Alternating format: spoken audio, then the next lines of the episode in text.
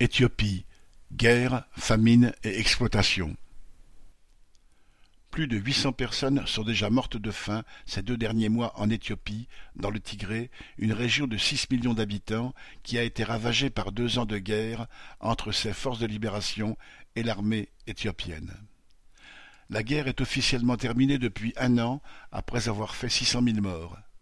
Un million de déplacés des zones de combat végètent dans des camps où ils ne peuvent ni travailler et gagner leur vie, ni regagner leurs terres, car dans les faits, la guerre continue. Parallèlement, cent mille Somaliens d'une région qui s'est proclamée indépendante, le Somaliland, ont traversé la frontière pour fuir les affrontements entre les troupes locales favorables à la séparation et celles qui défendent le pouvoir central. Ils ont rejoint une zone elle aussi menacée par la famine. Le Somaliland, qui a imposé son existence depuis 1991, essaye d'obtenir un début de reconnaissance après avoir négocié un accord avec l'Éthiopie, devenu l'Eldorado des trusts, en particulier du textile, pour ses bas salaires et ses ouvrières considérées comme dociles. L'Éthiopie, qui n'a plus de façade maritime depuis l'indépendance de l'Érythrée, aurait ainsi accès à vingt kilomètres de côte et au port de Berbera sur la mer Rouge pendant cinquante ans. Le développement économique de l'Éthiopie s'accompagne de constructions plus ou moins pharaoniques, à l'initiative du président et de la bourgeoisie, et au détriment de la population que le pouvoir expulse et prive de revenus.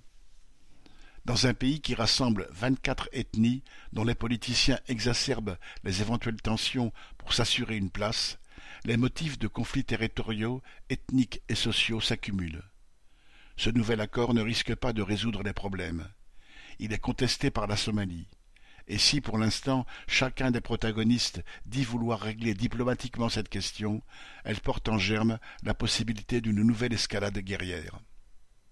D'ores et déjà, des millions d'hommes et de femmes ne survivent que grâce à l'aide alimentaire distribuée par les organisations internationales.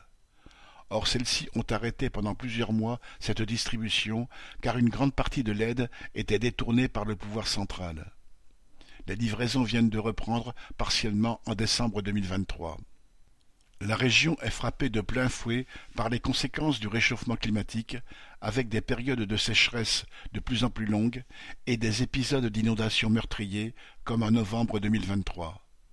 L'incurie de l'État, la corruption, le manque d'infrastructures et les guerres se traduisent pour la population par une situation de plus en plus dramatique. Ignace Rabat